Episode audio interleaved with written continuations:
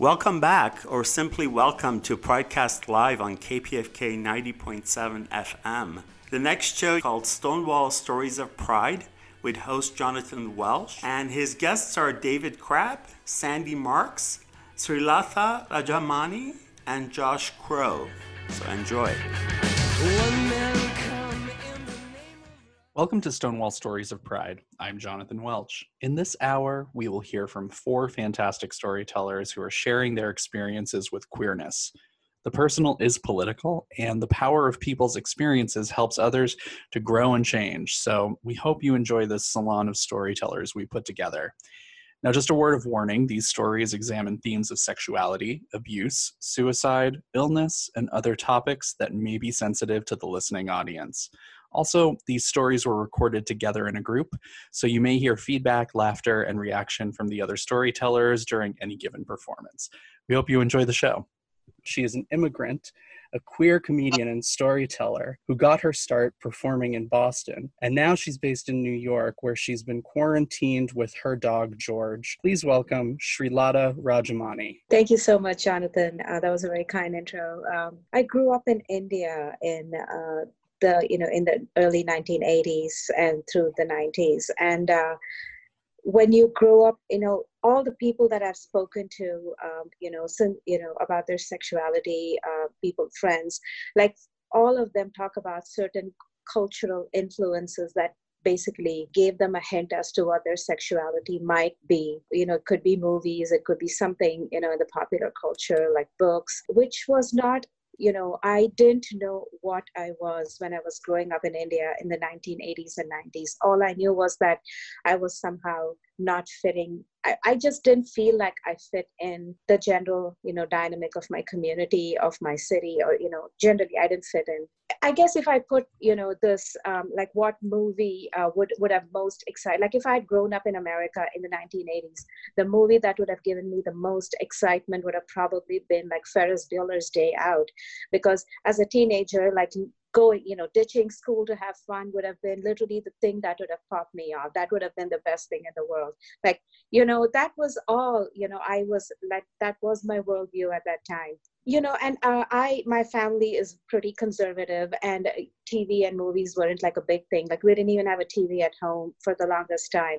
So uh, my popular culture was usually uh, like influenced by indian mythology which was uh, you know which indian mythology is surprisingly very you know um, you know sex positive very inclusive. You know like we wrote the kama sutra you're all welcome by the way. So but it was also you know apart from the sculptures and things that you know we really weren't allowed to see a lot of that. Just go, just pray before the god and leave. We couldn't see a lot of the cool things in the temples. Even the books that I read, they didn't really tell you much. Like I wasn't allowed to read the Kama Sutra, but like the Mahabharata, Kunti, one of the you know prime you know characters there, she has like five children by five different gods. Like i think mary should have taken lessons from her you know she was pretty you know there out there right? But all it did it was even the books like not comics even the actual books would basically describe it like this. Kunti is down in earth and the gods are in heaven with like a lot of jewels and glitter. The gods gaze down at kunti and then kunti suddenly you know give, gives birth to a baby. Like that was it. And i guess probably I mean, I still love glitter and costumes, and that's why I love Korean pop. And I think it probably has been this biggest influence in my life. Uh, but also, you know, uh, like my family history is also like I have a great grandfather who married a banana tree because of a curse. So every family celebration, a banana tree would be brought to, to you know, kept in. And then, uh, you know, after the festival was over, the tree would be buried back in the backyard. So that you know and and it, it was just it, it was just very confusing. It was i we didn't question things. Like as a teenager i i just think you know my at that time in india it was not just me. Like anybody growing up in india at that time we weren't really allowed to have hormones. You know it was not you know it, it's probably you know one of the things. But you know bollywood was the big you know bollywood still is. But the Bollywood movies when I was like, it usually would be, a, it didn't really give you a good idea of a sexual relationship. You know, basically it was, you know, a guy cat calls and harasses a girl, um, and then girl falls in love, and then, you know, uh, they start, you know, then they start singing and dancing. Usually you have like, you know, in, in America, I've heard this expression uh, in conservative cultures, you know, a dance, but with room for Jesus. In India, it was basically dance, but not just a tree, the entire forest and the queen you know? So it really it, it just didn't give you a correct information on things. Um, i uh, also like went to a catholic school and our sex it was a very progressive catholic school. Um, we did have sex ed in our school. Uh, our nuns you know the nuns would you know would do the video demonstration. So which is also weird like imagine getting a sex ed from a nun okay? That is just super weird right? Um, like i still remember hours where um, the nun showed us you know the video the condom or the banana thing. And afterwards, when I went back to the classroom during recess, the nun was eating the banana that had been previously in the condom. So I'm not, not even kidding. It just, it gives you a very weird idea of like what it is. But I remember parts of the video and thinking, oh, this is it just i mean a lot of kids in my class used to were getting a little bit excited especially because at that time a lot of us were physically maturing as well. This was in middle school. And i didn't you know it I, the act really did it just grossed me out. It just repulsed me. And I, I was just like, ew. And, you know, I just, you know, and I guess through my teenage years, I was what my family still thinks. She's a good girl. She's not doing anything hanky panky like the neighbor's kids. You know, she is focused on her school. It wasn't that I was focused in my school. I still used to read a lot of forbidden books, like Lady Chatterley's Lover. It was forbidden in my school, but I still read it. It was more like I wasn't interested. So I, my family thought I was a good girl. Uh, but then when I was like, you know, hitting my 20s, like when I turned 20, my family was like, you know, now is the time, you know, you need to get married. And uh, it just, it didn't, you know, there was just a lot of pressure. And I was, you know, you, I have, I had gotten away with, you know, being the good girl just because I wasn't too interested.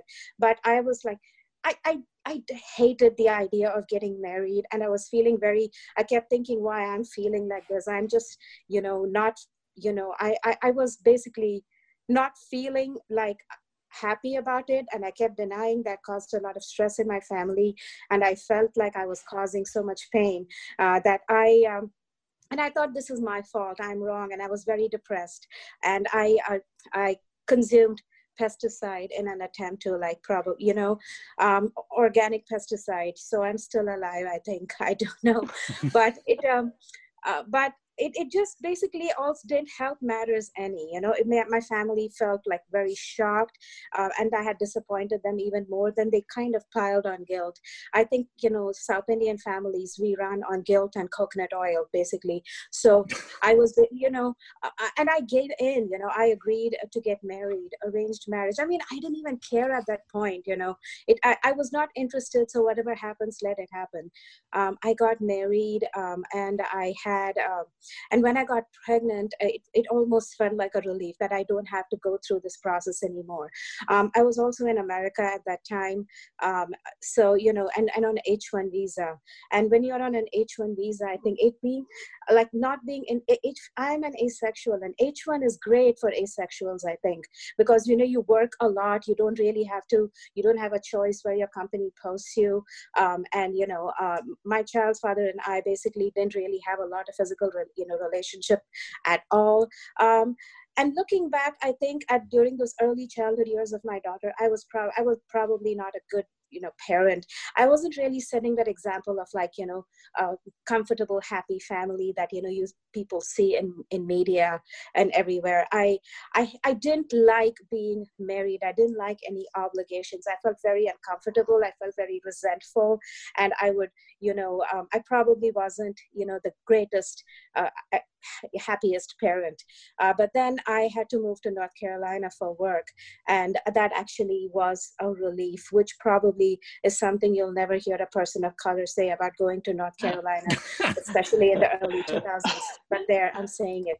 It was a relief. Um, I felt so because I was alone with my daughter. I, I was the parent, but I was also living my own life. I had you know my own apartment, and I was.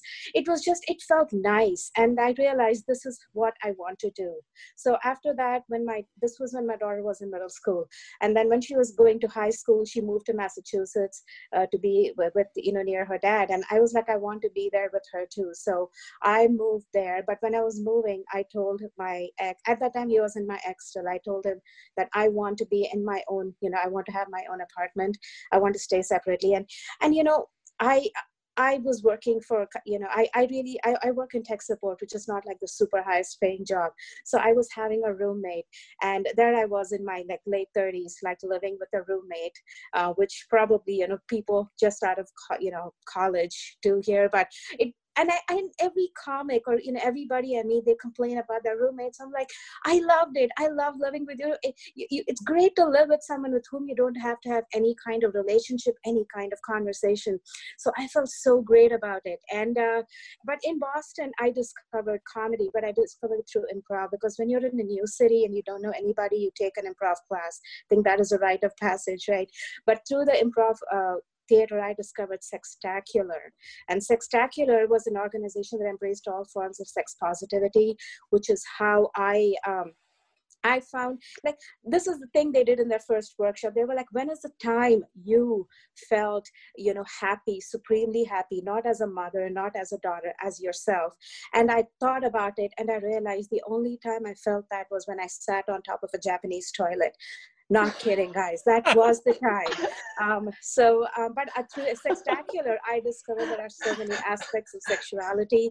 There is one called asexual, um, and uh, that's me. And uh, I, uh, I, I came out last year in New York, um, and uh, I uh, actually came out to my daughter and I said, you know, I am an asexual. And she said, oh, I thought all parents were. So, which is fine. Um, I'm in New York now. I am an asexual and I have a bidet. That's my story. Thank you. Srilatha Rajamani. Srilatha, thank you so much. That's such a wonderful story.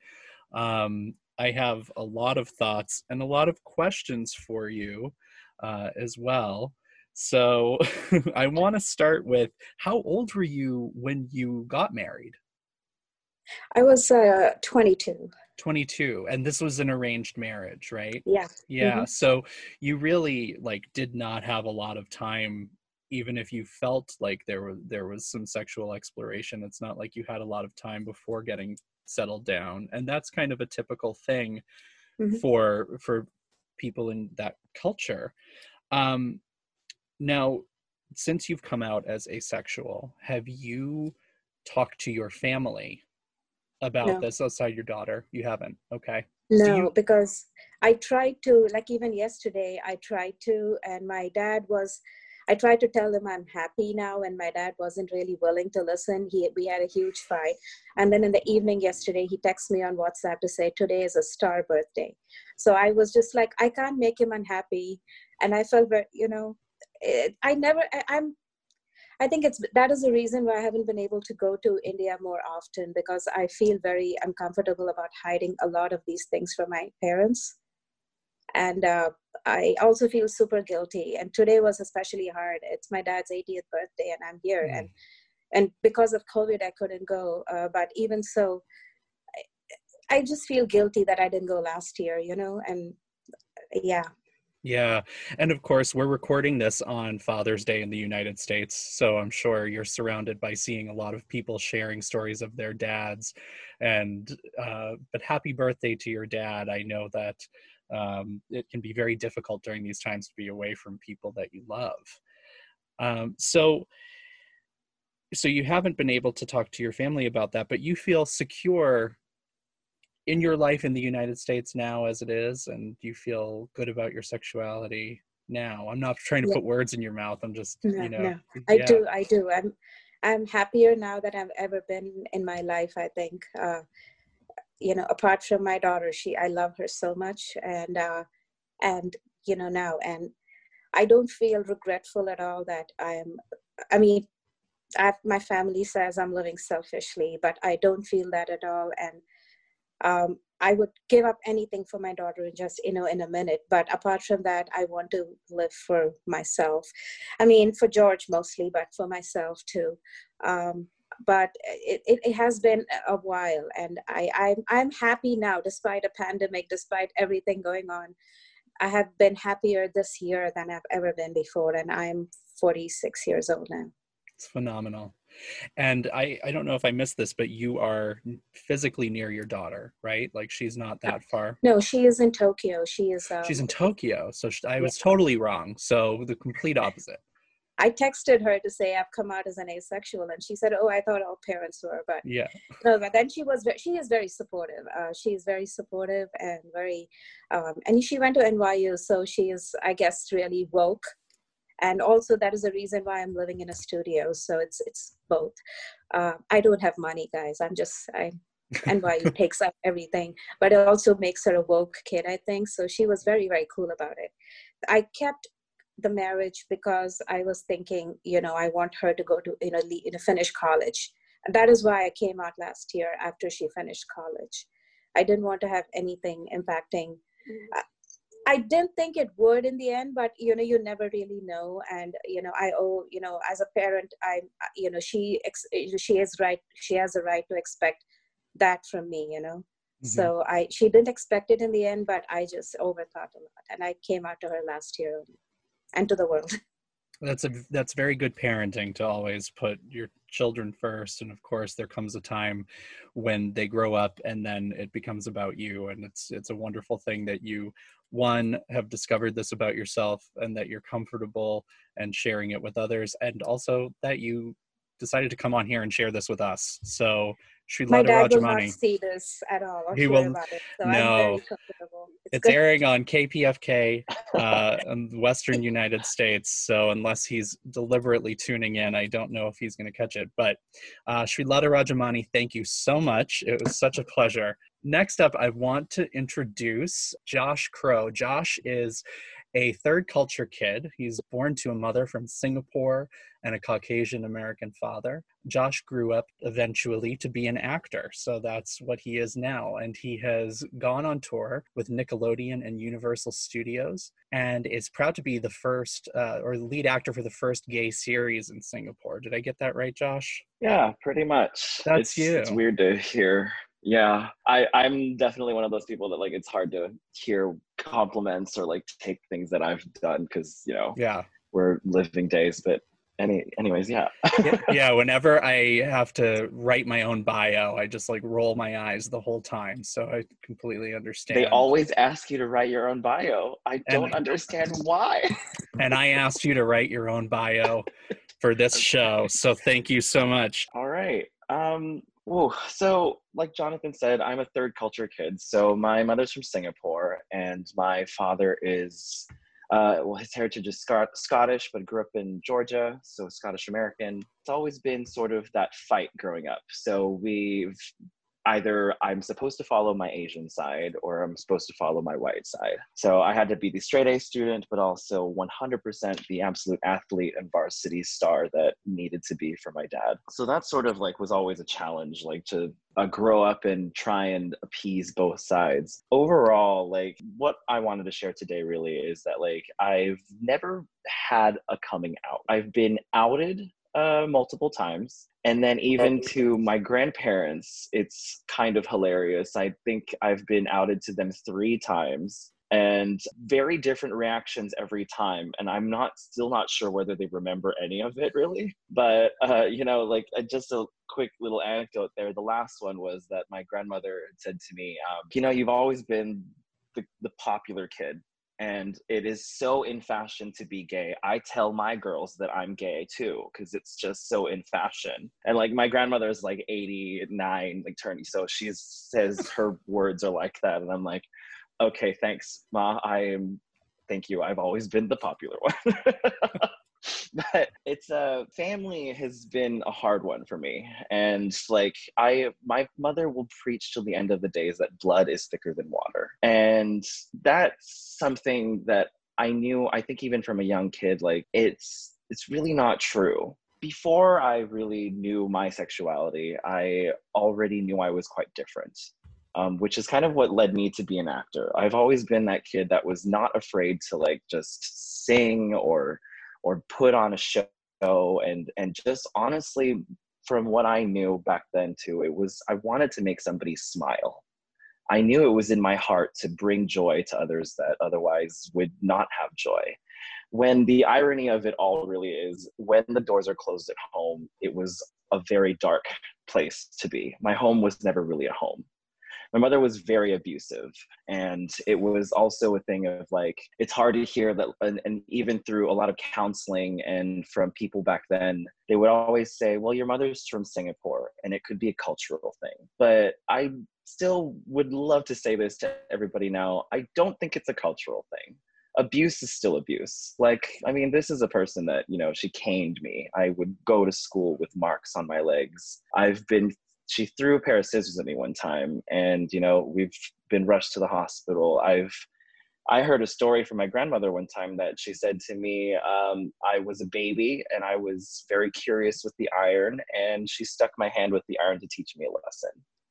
So this is for a long time i thought that was my normal and it wasn't until like high school like so yeah 14 when I realized it wasn't normal. And then it was sort of like that definition of what what is normal and my friends are finally like understanding what's really happening at home. And yeah, that was hard. I mean like I don't mean sorry to get emotional here too, but like you know, it was it's it's still something that like I think a lot of Asian kids like we we are told that a lot, you know, that it's cultural, but it really isn't. So I want to put that point out there really quick. And throughout it, like I'm gonna tell you some more pretty moot points here. Like it doesn't really get any easier. My upbringing, like after 14, was a little challenging. So once my father kind of walked in on me one time, and I was looking at gay porn so that was the first time I was very curious with it. And we also grew up quite religious. So this was definitely the number one topic for the day. And from that day forward, I was sent to multiple counselors, both religious and secular. The I think it's hilarious to be a religious psychotherapist because it's pretty much you trying to console somebody at the same time forcing Bible verses down your throat. Like I really remembered having to memorize verses from Psalms and and these proverbs or wherever you know and trying to sort of pray the gay way essentially after that it was like years of you know things just aren't going well. And my parents then decided that it was time for me to leave the house. So i essentially was kicked out of the house when i was 15 and through diplomatic situations i had to serve the military in singapore for my mother's sake. So a little history with that. It's uh, in singapore all males at the age of 18 have to go serve. It's a conscript army over there. It's much like Israel and what Switzerland does too. Because my mother has, they also have a law, they're not allowed to be dual citizen. So my mother has always been a Singaporean citizenship that has a green card here in America, a spousal green card. So she's never fully been an American, but we've were raised fully over here our entire lives. So the easiest solution after my parents kicked me out I got sent to the military for a country that I've only gone to visit relatives for every once every two years, and I felt I felt so alone. And like this queer, even this queer story, I want to say, like, I know is almost the details are not common, but the overall general census is that we've always, we were, we all feel alone. And that for a long time, I, I mean, I struggled with it for a while. I didn't understand how they could just send their child across the world and I had to live with distant relatives that I've never met ever before. And then all of a sudden now I'm in the military for a country that I have absolutely no pride for whatsoever. Um, and then had its own challenges through that. But there's always something in me that was a positive light because the first three days of my military experience, absolutely. I remembered crying every night going back after they shaved my hair I was completely bald, sitting in my bunk, and just not knowing what was happening. But the positive light in me just said, be strong and do the best that you can because this is the only thing that you can do. You have to survive. So I ended up becoming a tank commander and then was stationed in Australia for six months and then also stationed in Germany for six months. And it was one of the best experiences I've ever had. Um, I can say I'm fully trained to shoot, honestly, the world's largest gun on a track that will, like, I had a big gun. Let's. so, it it was years. So I, my parents even didn't. We never contacted each other. They essentially, and for a long time, I really did feel like I was 100% marooned in Singapore. The there was some points where there was an agreement that after I finished my service, which was going to be two and a half years, that they would agree to bring me back to the states and I can finish college and do just live my life. It was my duty to the family that I needed to save my mother from becoming a refugee, essentially but that wasn't the case. I got out of military and i tried everything to get in contact even through relatives and it was an absolute no answer so for uh, yet again i felt one more time that i was completely kicked out of the family. But that's the thing where i said like you know there has always been that positive light in me. And from that moment i remembered i did it. When i first started military i could do it again. I found my strength did my thing and ended up going for this crazy audition and booked a job at universal studios in singapore and was part of that cast. So lived my life did that then my father came to visit and he said or he he saw me. This was actually still it's it's hard like so when you're in the military over there you're not really completely out too. Like you have to kind of still go back sometimes. Like it's like national guard or reserves here. And this was the time my father kind of just sprung a visit and came and saw me in uniform this one time. And then he just said to me that uh he's he said you look great and I'm proud of you. And for that, like it really confused me. I like couldn't I still had so much anger and resentment in my heart. I just looked at this man and I was like, you literally let your child go and and did nothing. You did nothing to help whatsoever. Then I realized, what if I change the perspective? A hard question that a lot of people when they hear my story is like, how can a parent disown a child? It's unimaginable. If you like really love your child, you're you're you would never do that. And for a long time, for sure, I thought that I 100% believed it and I hated them so much for it. But then I realized my father allowed that to happen because maybe he thought this was the best thing for me and it was the only solution for me to grow as my own person because we need i needed to get away from my mother my mother was definitely not the healthy one in this situation but he allowed myself to he knew I was strong enough to survive. So, like, I just, this is my closing statement here. I just want to say my journey is still not over. My parents and I haven't spoken in years. I have hope for something better. I wanted to share this story because I know there are a lot out there who face these demons and don't know of an answer. But I'm not perfect and I'm learning every day. I look around me and know that every hardship I've been through has made me so much stronger. And I've learned to see the love that really is around. Choosing family is key, and you're not alone. Remember to think of the other side. There are many paths towards the same solution. It's about taking a breath, listening, and learning. Thank you. Josh Crowe, thank you. It seems as though from the beginning I could see that your parents were at odds. And I think sometimes when there's an abusive, specifically an abusive mother, um, the father figure tends to sweep things under the rug and also kind of send you send you going away as as a sign of love. And it seems as though that's how you feel now. Yeah um i i mean it took like about let's see here it's been like seven years since that moment when he said that. So it's been seven years since i've actually spoken to my father. Wow.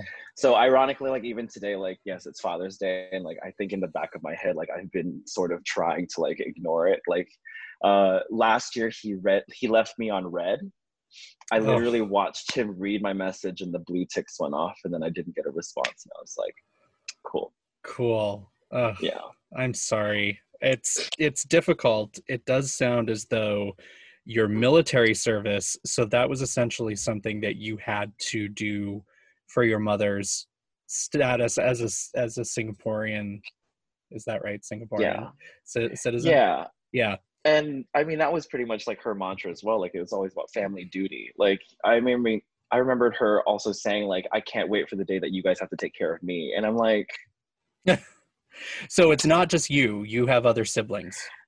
Yeah, so I have a younger sibling and then I have two half siblings that are older, like same father, different mother. I see. Um, but they are much older, so we almost had like a bit of a generational gap.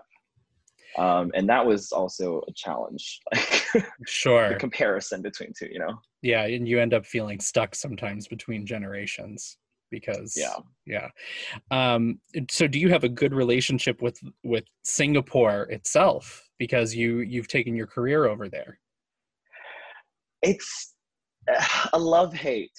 Um and this is sort of like going on with i think a lot of like i when i say third culture kid it really is that because we are like I'm I, I look fully Asian, but I'm 100% like you hear me on the phone and you probably wouldn't even like think otherwise if you meet me and then you're like, oh, I honestly people do this. Like I've had phone meetings before and then they meet me in real life and they're like, I did not expect you to look Asian, and I'm like, well, I do.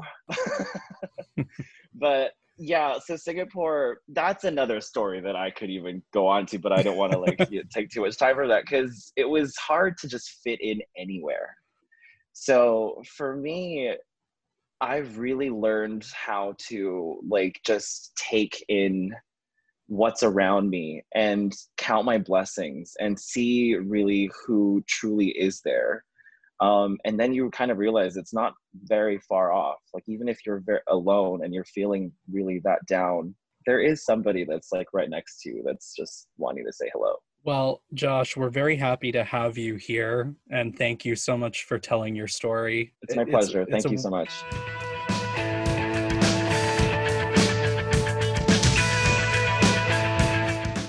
This is Pridecast Live on KPFK 90.7 FM. Today we commemorate Pride Month with an 11 hour special program for you, and you're listening to Stonewall Stories of Pride with host Jonathan Welch.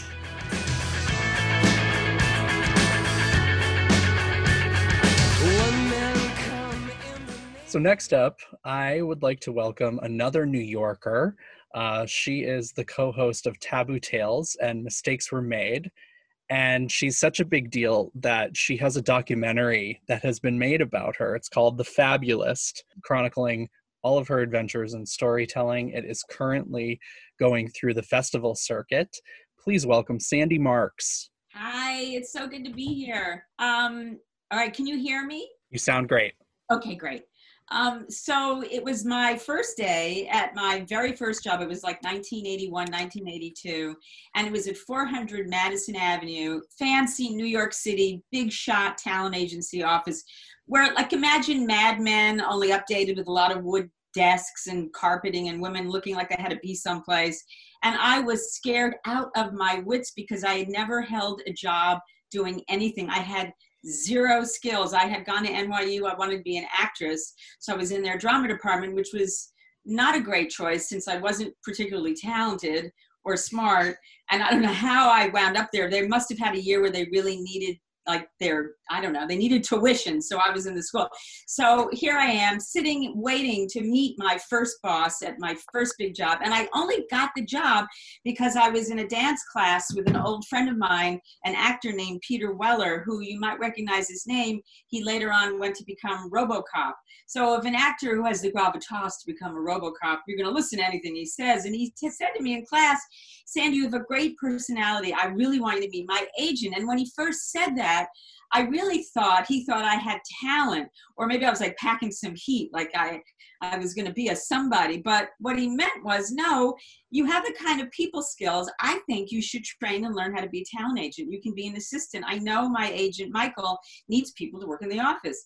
And I figured maybe this is a sign. I'm not particularly good at anything in the dance studio or in an acting studio. Maybe I should try something else. And I really did like people. So I went and interviewed with Michael, who was very scary, but I did it. And a week later, I had been hired, and now I'm sitting in the reception area waiting to meet my first boss. And I am fidgeting. I'm wearing like Ann Taylor petite separates, casual separates, and I keep buttoning and unbuttoning my blouse because I figure if I open it too much, I'm going to look like a strumpet, which, if you're too young to know, it's like a whore. And if I button it too high, I'm going to look just like I had no personality. So I'm thinking, just keep stop fidgeting. Finally, Steven comes like wafting out on it looks like on air. It looks like he's not on the ground. He's about six two. He's gorgeous. He's wearing a beige linen suit without wrinkles, which is, I don't know how anyone can do that. And he has on white buckskin lace up shoes that match. He has prematurely gray hair and a mustache that matches. He's so gorgeous and he's all limbs. He's like arms and legs. It's like if you guys know who Tommy Tune is, Stephen looked like he was ready to lead a gay parade. He was just stunning and graceful and fabulous and he just took up a lot of air which i absolutely loved and i just he said come on back and i just started following him and he started pointing out the copy room and the room where we kept files where we had pictures and resumes because in the olden days we didn't have the internet. So pictures came in the mail. So we had a big file room with all that. He's showing me the phones and uh, the other employees. And i'm not listening to anything. I'm just already gobsmacked with Stephen. I am in love with this strange man because I know I would go off a cliff with this guy if he said, Follow me. And the reason I think I felt this way instantly is the thing about me is I am a gay man that happens to live inside a straight woman's body. So my orientation is to love men, and I've, I've been married twice. I mean, that's my jam. But I love being surrounded by the kind of people that understand me, who are a little more exuberant, who make a point with a flair, who can be sarcastic and a little body, and like to maybe gossip with me. I don't know, but these are the people. These were my people, and Stephen was mine. I knew he was going to be mine, and he was. So I went to work for him. I didn't know what the hell I was doing, but he taught me how to answer the phone. And in the olden days, the phones had lots of buttons, so you have to press a button, and everyone was a different person on a different line. And then he taught me how to speak to casting directors, how to speak to other actors. And as time went on, he would teach me, okay, now this is how you get an extra appointment for another actor, and this is how you take a casting director out to lunch, and all these things that I never in a million years dreamt that I was going to ever get to do. I mean, I was not exactly a student, and I certainly didn't know math. I couldn't add. I knew how to make it maybe for the agency, but I couldn't count it. But it didn't matter. Stephen was going to teach me all this stuff. So he taught me all the important things, you know, like how to do business. But then more importantly, he taught me things that you need in life, life skills, like he took me to his apartment and taught me how to make sauteed soft shell crabs. I mean, I never even knew there was a thing called a soft shell crab. And he took me to sample sales at Barney's, which is really, if you live in New York, that was a big thing.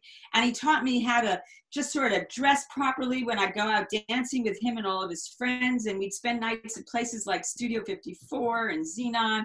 And while his friends were like running around doing poppers, which was a drug they used to do in the old days. I was just running with my hands in my air like I didn't care, like just pretending I fit in. I really didn't quite fit in, but I pretended I fit in. And the only thing that I could give Stephen in return was every day at lunch at 12:30 we locked the door and I taught him the entire combination to the opening number of a chorus line, which is a wonderful number if you don't know it. And it's something that can be taught. I know you know this. So we would lock the door and we would have our lunging and our hands and popping our head and doing our single pirouettes. And i would have him just do kick lines with me.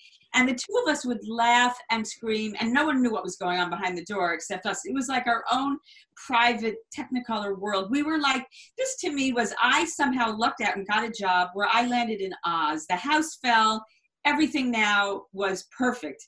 Everything was coming up roses. It was so great. And I was working crazy hours, and my friends kept saying, You know, you're never around. Why don't you hang out with us? And I kept saying, Oh, no, no, I'm too busy at work. And I kept saying, Poor you. And I didn't want to say, Not poor me. I'm the luckiest girl in the world because I was in love with my gorgeous gay boss who also let me meet all of his boyfriends. And they were fantastic. They were gorgeous and fabulous and brilliant. One was better than next. One week he had a guy came in who was in the Navy and he was wearing his dress whites. It was just like I, I mean, I thought like Gene Kelly was going to start dancing. And then another week, he had another brilliant writer who went on to become pretty famous. And it was just like we were running a salon party and I was going to be Gertrude Stein. I don't know. It was just Algonquin in the office every day, all the time. I was the happiest person you can imagine. And this went on through 1982. And then we had this one actor named Peter who was a delight, who we loved. And he kept calling over a period of a week and canceling these auditions that were surprising because he was very responsible. But he kept saying, I have a cold, and then it became the flu. And then he said, I think I might have pneumonia. We didn't know what was going on, but this is 1980, early 1983. And within a couple of weeks, Stephen and I were running over to St. Vincent's down in the West Village uh, to see Peter, who had some sort of gay pneumonia, or that's at least what he told us they were telling him it was. We had to get suited up. We wear our, our gowns. We had on our masks. We had gloves. We didn't know what was going on. This is way before you were thinking coronavirus and having personal protection. This was just sort of a, a big deal. And what I noticed when I went down the hall at the hospital at St. Vincent's was every room there were people in the same outfits. They're wearing the gowns, they had the masks, and every room had a bed filled with a young dude who was just seemed way too young to be there, very thin, looking just awful. Some of them had already lesions on their faces, some of them were just coughing. It was really scary as you can imagine. And we kept saying to Peter, You're going to get better. They're going to find something. This will be fine. Well, as you can imagine, it wasn't. And what happened was we started losing Peters. And Peter had left us about a month later. It was just so devastating. And what we had to start doing is Stephen and I would start keeping sort of a dark outfit in the office hanging in our closet, in our coat closet, because we started going to memorial services two, three times a week.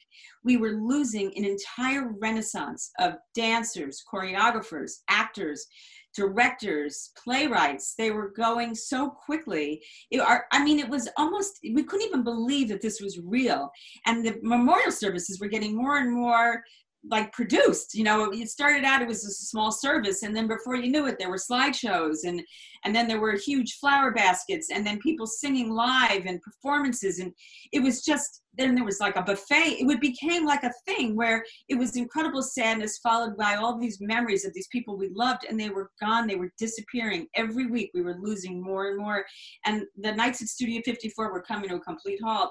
And stephen was changing. Now he was healthy thank goodness but he wasn't the same. He was losing that joy that we had where we would dance every day because he was scared and reasonably so. So he decided at a certain point, I've had enough. I'm going to quit. And he did. And he gave me his job. And I got promoted and I became an agent, not knowing what the heck I was doing. And he moved on to become a public speaker, doing great. And I went on to become an agent and then within three years, I became successful enough that I left with three partners and we formed our own agency. And we had a lot of clients. And the first week I was at that job, I got this wooden box delivered. It was a gift. And I knew right away who it was from because there were these gorgeous, tall white tulips standing up perfectly still gorgeous, like a kick line.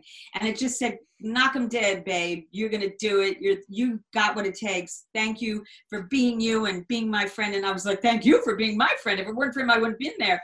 And I have to say, I knew that things were going to be okay for him and for me, and they were. But it was so bittersweet because we had lost so much. This Technicolor world we live in had come so sepia. I mean, it just had changed so much. Now, I had spent years doing crazy things like, you know, dancing with Tony Bennett and hanging out with Marisa Tomei and all this stuff, but none of it compared, none of it compared to those afternoons at 12:30 when Stephen and I went in that room, we locked that door, and we were doing fan kicks to Mar- fan kicks to Marvin Hamlisch. That was really living. Thank you.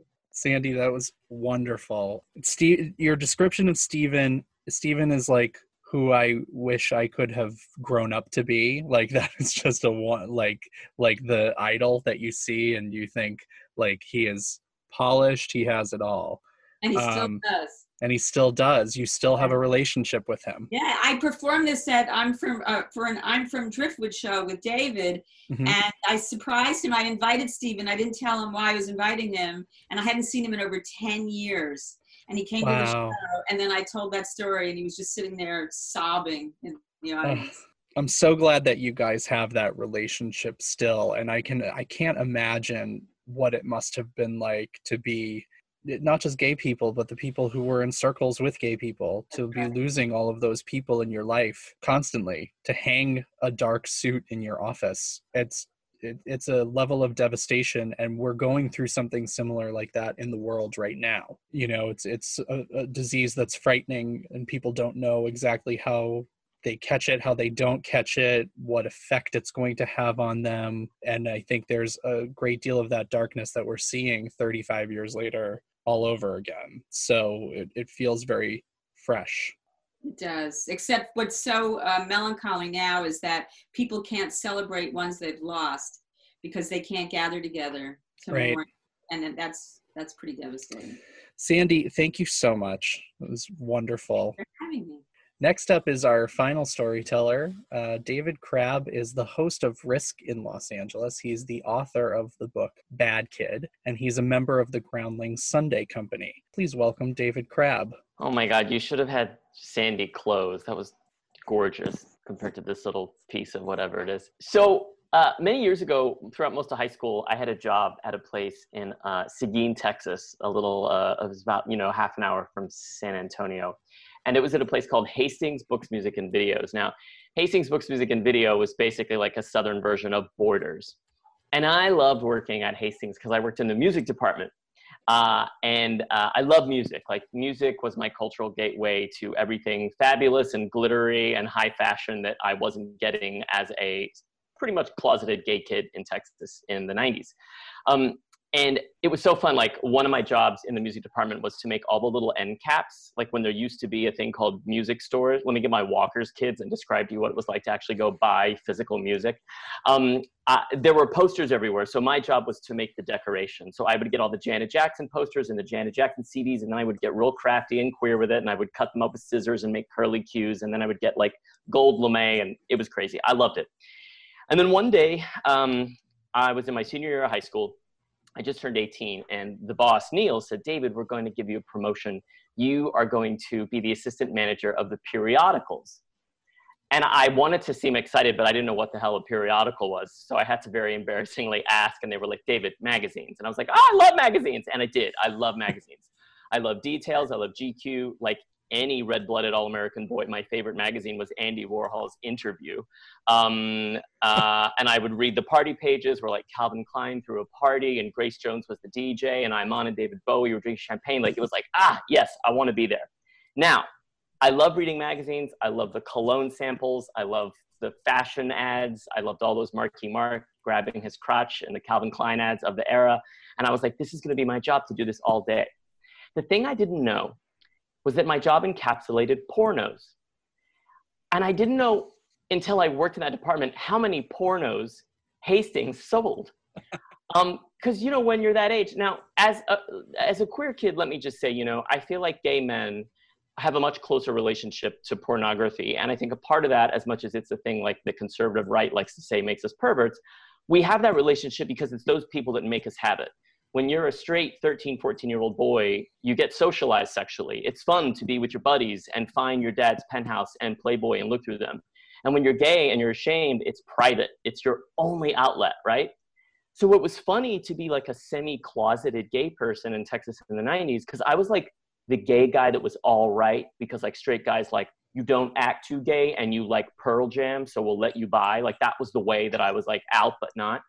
So it was funny to all of a sudden be working in a stock room all day. I wasn't cutting up Janet Jackson posters anymore. I was literally spending 20 hours a week scrolling through pornos because here was my job. I had to put the pornos in a green bag with a window at the top so you could see the title, but you couldn't see whatever sort of nudity, whatever's on the cover. But another part of my job was to get a little silver sticker and put it in the magazine so that if anyone tried to steal it, it would set off the alarms at the front of the store, which hilariously we joked about literally sounded like a robot saying porn, porn, porn, and half the time it was porn. Um, and I would be back there with my cart of pornography and all my stickers and my bags and my tape.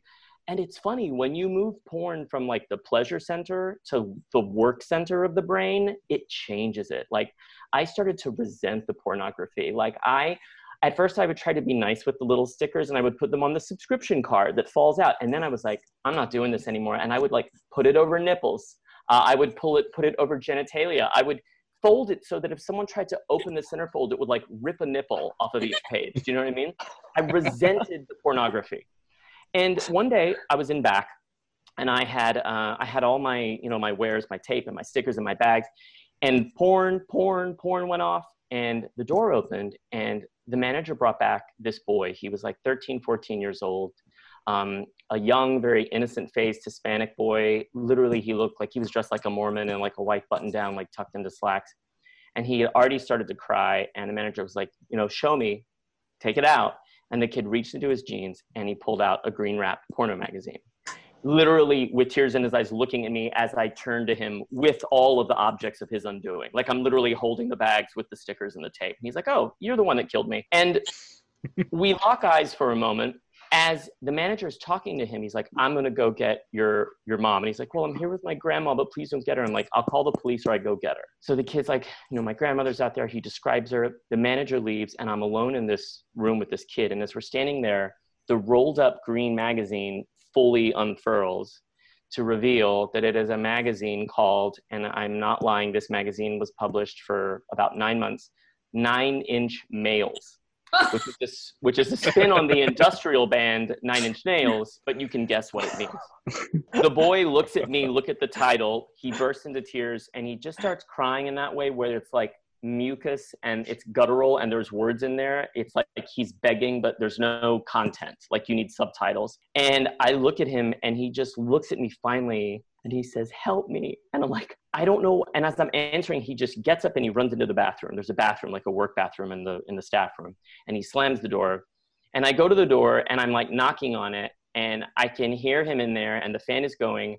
And I get really scared because I start to think like, is there a medical kit in there? Is there like aspirin or pills? And because I can't help but think about just a few years before that when I was his age. And I remember there were nights when I would just have these nightmares and I would wake up. And I remember one night that I went into the bathroom at our house and I opened the cabinet. It was the first time in my life at that age that I, it's not like I consciously thought about hurting myself, but I caught myself like looking at pills. I realized that I was, I was just reading pills to see like what they said they would do. And I remember my mom knocking on the door and seeing the water running. And she's like, Are you okay? You've been in here for like 15 minutes not long after that, when I was 16, I would be outed accidentally by my guidance counselor, Cookie Richardson, uh, who was a man, question mark. He was asking me some questions in front of my father about skipping school and misbehaving. And when he went down his list about what if your dad knew you're on drugs? What if your dad thought you got a girl pregnant? And then he hit, what if your dad found out you were gay? And these were all hypotheticals, but I didn't hear it that way. And I burst into tears and I just started screaming. He wouldn't understand and that was how I was outed. That was like my moment. And I thought, this kid deserves to choose how this happens for him.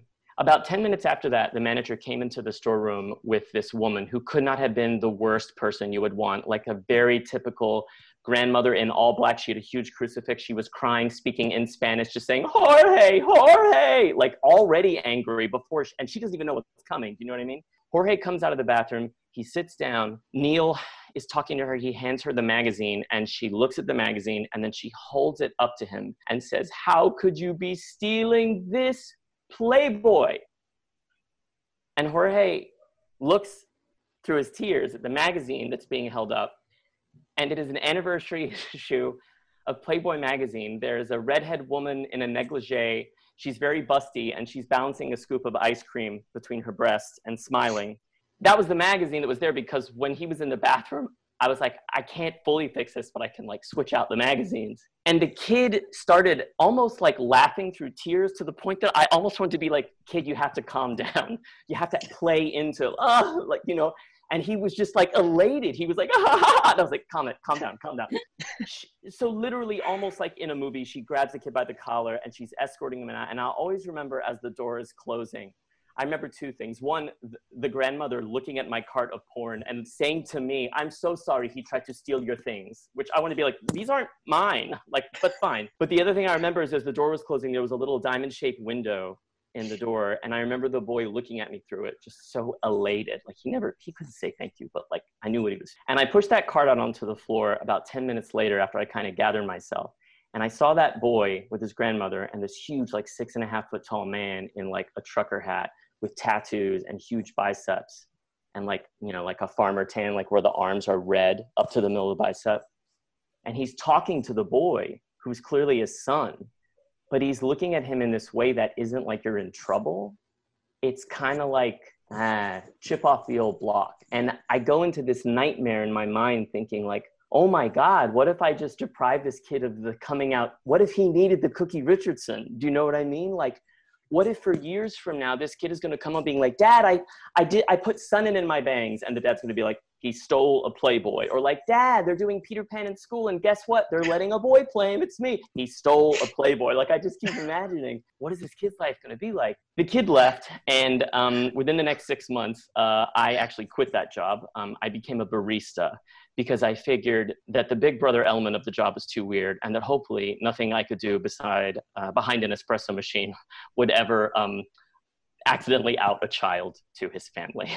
thank you. David Crabb, thank you. That was fantastic. I have heard you tell this story many times, and my dream is that this will be broadcast somewhere where Jorge has grown up and he hears the story like an unsolved mystery segment. He's like, That's my story. I know that person. And he reaches out and thanks you for that because, of course, not even, I mean, 20, 25 years ago, for a kid to come out and discover their sexuality, it's, it could be devastating you know, because parents yeah. weren't as accepting as they are now. That's more a comment than a question. Yeah, I still, I still, I do wonder about that. You know, like for all the ways that, like in that story, I paint the picture the way I was outed as something that was against my will. There is a part of me, like I don't know if I think of myself as a particularly brave person, and in a weird way, you know, Cookie Richardson didn't mean to do what he did, but he always checked on me after that. He felt in the room like, ugh. I mean, because I'm really the one that did it. Like I over responded because I was so emotionally, I guess, shocked by the question. And he was good to me after that. The rest of that school, he always saw me in the halls like, how are you?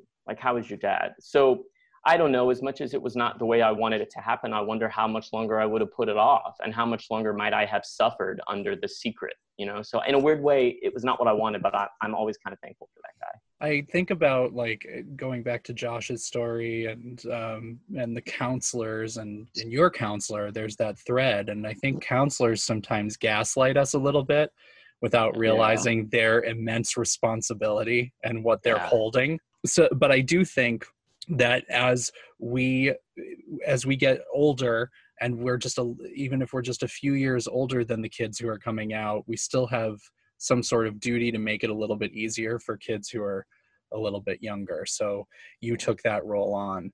And I am sure that even though he eventually had to come out, we hope, and he's not closeted somewhere married to a to a woman in Iowa with seven I, kids. I, um, I hope. we hope, but we hope that that's that he did have that coming out, but that it was a little bit easier because it bought him time and he wasn't outed in this way. So, so it's a too. wonderful story.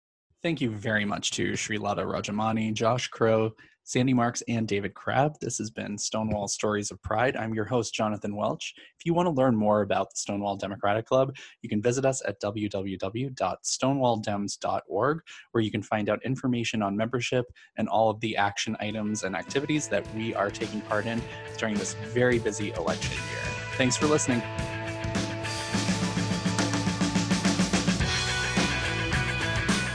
That was Stonewall Stories of Pride with host Jonathan Welch. Thank you, Jonathan, for your great show commemorating Pride Month during this Pridecast Live. Donations help keep KPFK alive. Your tax deductible donation helps fund new equipment, repairs, shows, community events, and station operation. Our programming is free of influence from big oil, pharmaceutical companies, banks, and the military industrial complex. We don't take money from them, we depend on you. Help us keep KPFK and progressive independent media alive. Go to kpfk.org and contribute today. Thank you for your support.